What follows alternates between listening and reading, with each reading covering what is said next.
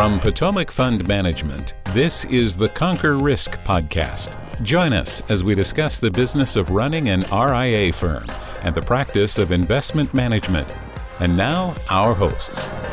Well, so today we're going to talk about zero trade costs, and you know that's that's obviously something that's hit the news here in the last few weeks, more more so than uh, than before. And and I think it's interesting primarily because of course Robinhood came out with zero trade costs kind of as their get go, and everybody's still trying to figure them out. But but apparently that was enough pressure to start pushing some others over the edge.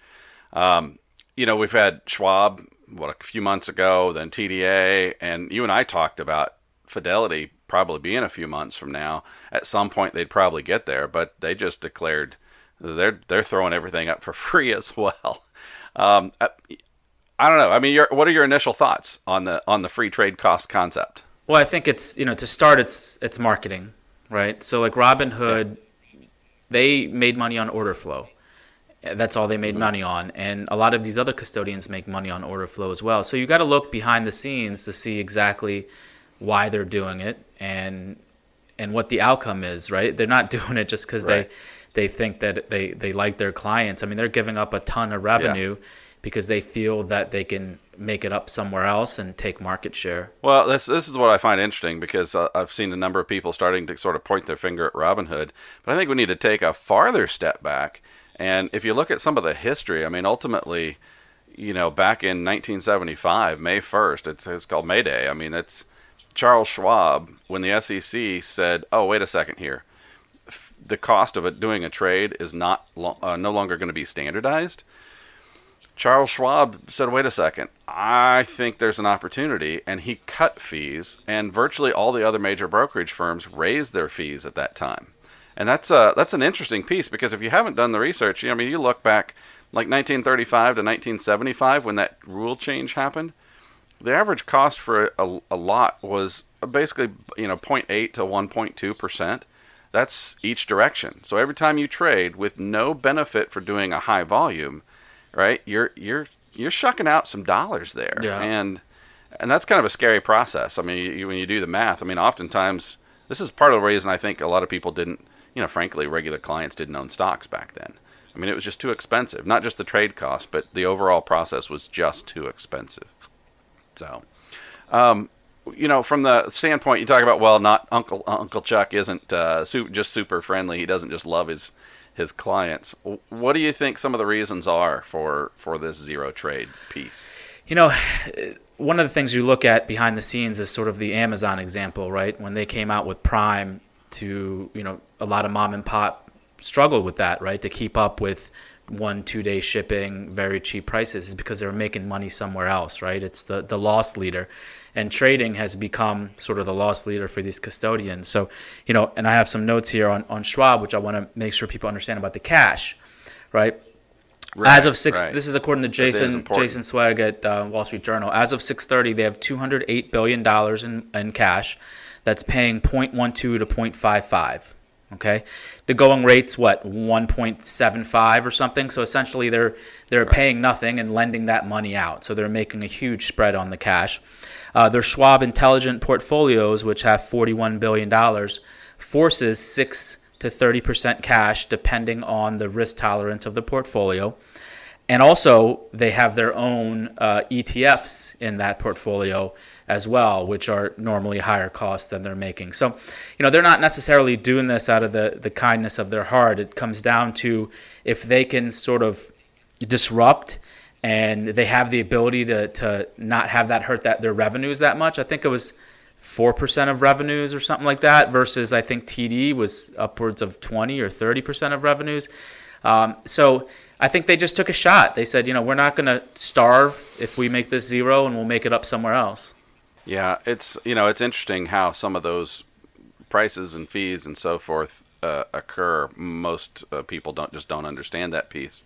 But what I guess what I think is interesting, and I'm sure if you were to invest in a, a Schwab Intelligent portfolio, they've disclosed that cute little conflict of interest in that, right? They make a ton more money if they keep you in more cash. Of course, never mind the fact they're using, uh, in many cases, most cases, their own funds. So you know they're making their money there. But but that that cash, uh, like you said, it doesn't cost them anything. And there's So there's nothing they're wrong. making- there's nothing inherently wrong with what they're doing. It's just this is why they're doing it, right? It's a loss leader. Trading's a loss leader, and every custodian has to choose sort of where they're going to get their money and, and what they're going to do. You know, I really applaud Fidelity for coming out and matching it, but also stressing that their money market rates are higher and they don't sell order flow, which is a big deal because most custodians do sell order flow. And so, full disclosure, we use Fidelity and TD, um, you know, for, for our clients, just to make sure everyone's aware of that. Right.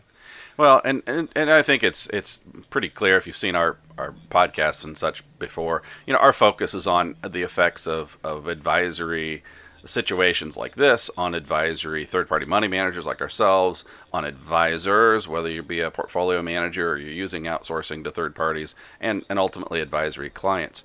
So, you know, from that standpoint, I mean, we're a money manager. Uh, what are what are the effects for us when we're we're doing quarterly billing and so forth? What are the effects on a money manager in our decision making? Well, when it comes down to picking the investments, I think it's it's just super helpful to have the flexibility.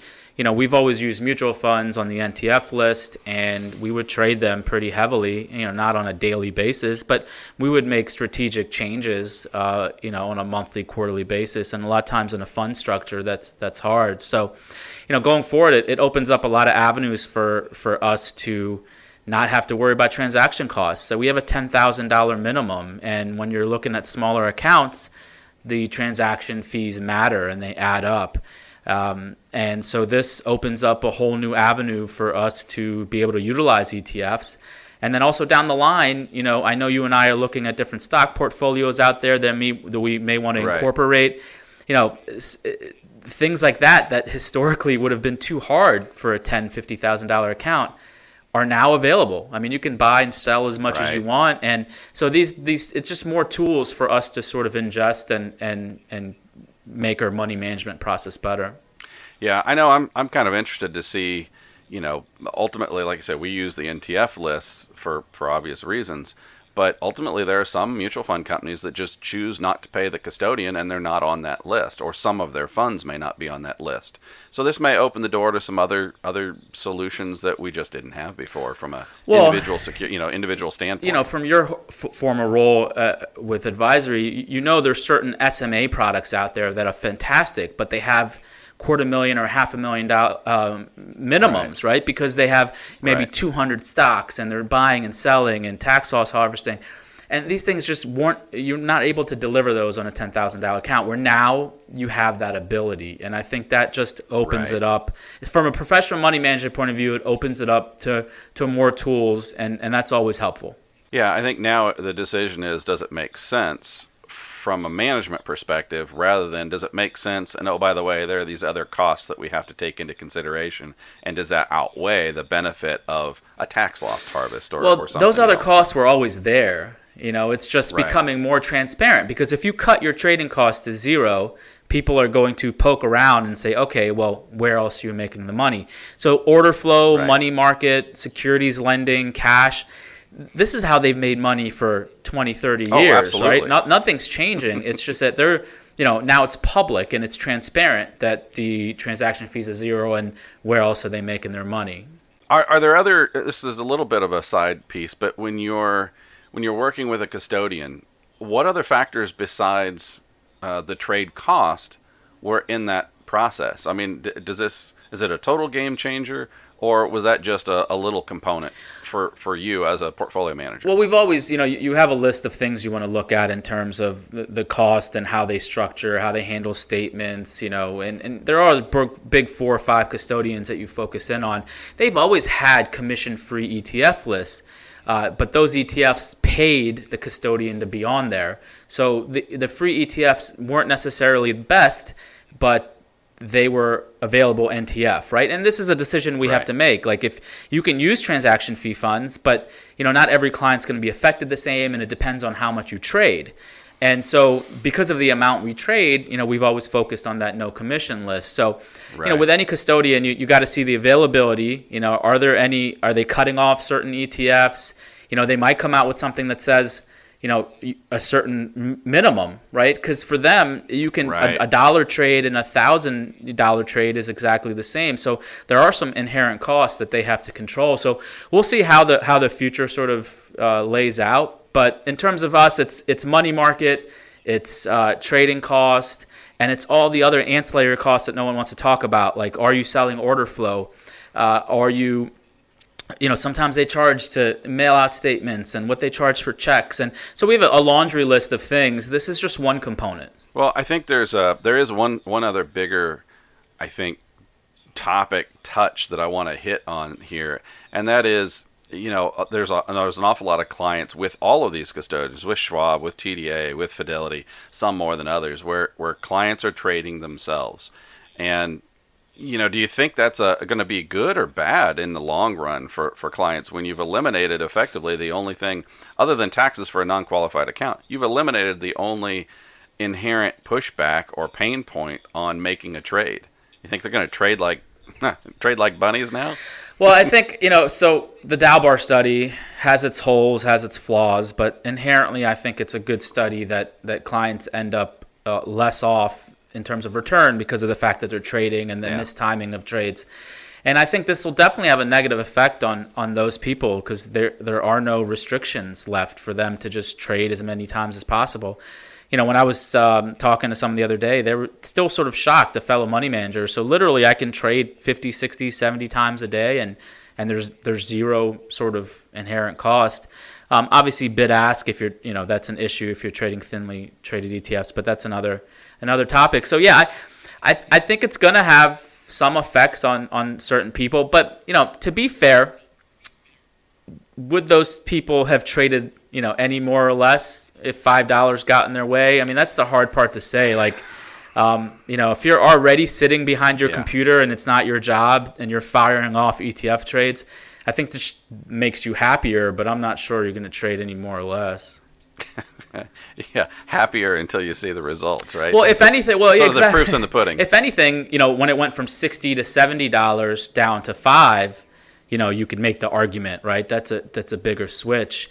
Uh, an interesting key here is what you know, it, um, maybe going off the rails here, but what are the wirehouses and and broker dealer uh, platforms going to do? Because they're they're still probably charging. Right. You know, some of the wirehouses are probably still in the 50 60 70 dollar range. Where you know, oh, if you're if you're phoning in the trade and there's a person on the other side, you know, there, there's a cost associated with that. You know, I wonder how they're going to follow because you know if you're trading on that sort of platform you know, and you're looking over at Schwab and Fidelity saying, well, you know, I can do this for nothing over there. You know, it's it's always funny, right? It's uh, you know, it, again, it goes back to nothing's in free. Uh, nothing in life is free. It, it, it just means it's hidden somewhere else. And so now I think I've always said knowledge is power, and ultimately this is what you end up with. We're we're trying to talk about some of these, you know, some of these things.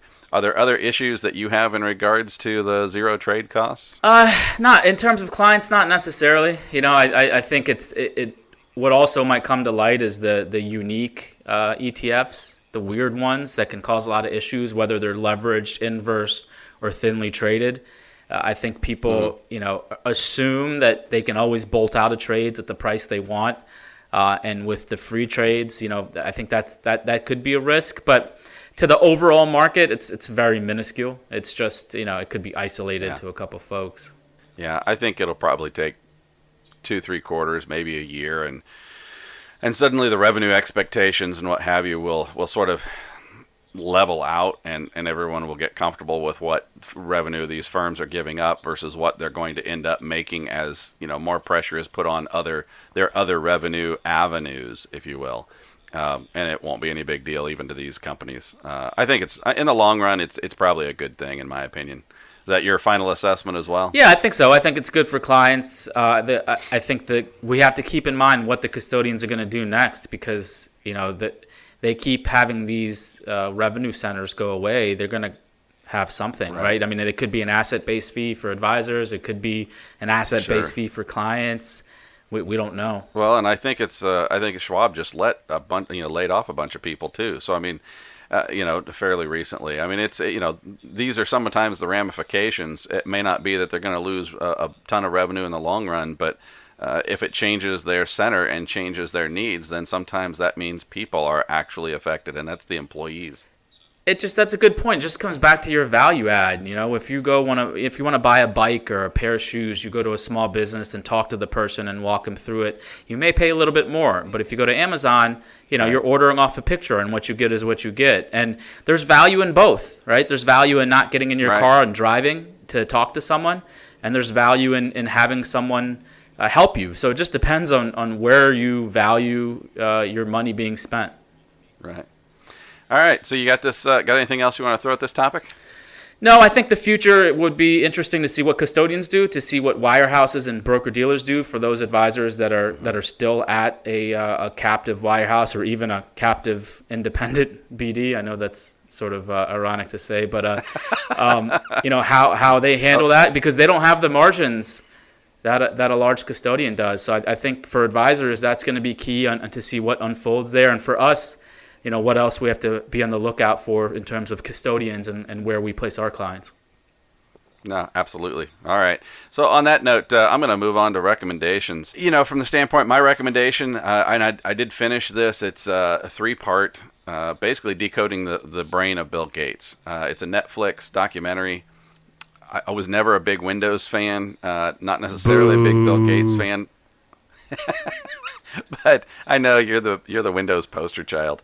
But uh, you know, from my perspective, I, I found it incredibly intriguing to see how effectively his brain works. Um, it was pretty eye opening. Um, you know, it's it's just it's just different. Just and env- I'm a little envious and jealous. I mean, to you know, it's it's, me too. it's so impressive to to be around people like that who who just have the ability to their, their brains are just on a different level. You know.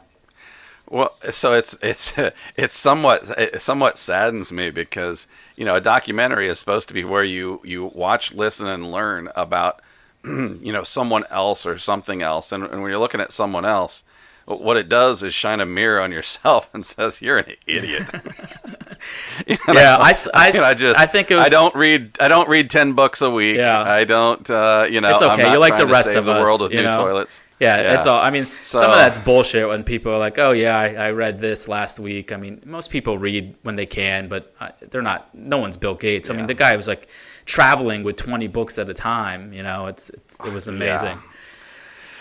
But anyway, so he's he's an expert in many things, and and frankly, um, and this is this is what I do like though, because you know he was under so much pressure for so many years for just being greedy, and the reality is he is retired and yet spending more than full time, you know, giving back, and and not just giving back like okay, here's a check, here's a check, here's a check.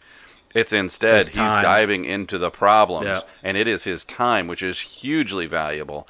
And then, of course, garnering billions of dollars to throw. And I, yeah, I, I second that. It was a great documentary. Definitely worth it. Um, I think it's three episodes, um, and, and Yeah. definitely worth it. So, Yeah, they're like an hour apiece. So. Cool. All right. So, what do you got for a, a recommendation? Well, you know, bud? we're on episode 14 now of this podcast. So, you know, when I go to conferences and talk to different people, they're always asking me about, you know, the setup. How, you know, how are you pulling it off? What are the tools you use? And, and to each their own. We've had our issues with, with tools and software. But so my my recommendation is Pippa, which is the uh, podcast hosting software we use. And it's it's pretty amazing the, the how clean the UI is, how easy it is to use. For 25 bucks a month, you can upload uh, all the podcasts you want, and they give you a special web page tracking analytics and embed codes, so you can embed it in emails on your website, etc. So, you know, the more questions we get, we, we probably have to maybe do a, a quick podcast or you know some content around a, podcast about a podcast, like yeah, the Seinfeld podcast. So, um, yeah, we can talk about some of the tools and things we're using and what we're struggling with too. So, yeah, that's that's what I got for this week. All right, good deal. Well, on that no- uh, on that note, let's uh, let's wrap this up. So definitely like, subscribe. Speaking of subscribers, all right, we're on episode 14. Have we made it to 14 yet? Uh, likes on YouTube. We're at, I think last oh subscribers, We're, at, we're at nine. I think last time I checked. So yeah, All right, uh, help help. Uh, we- we're two brothers from another mother. We need some help. Let's get some more subscribers. We got to have more subscribers than episodes. So anyway, like, subscribe. If you need to make a comment, just go to our Connect Us page on on uh, PotomacFund.com, and uh, we look forward to seeing you next time. later. All opinions expressed by podcast guests are solely their own and do not reflect the opinions of Potomac Fund Management. This podcast is for informational purposes only and should not be relied upon for investment decisions. Clients of Potomac Fund Management may maintain positions in securities discussed in this podcast.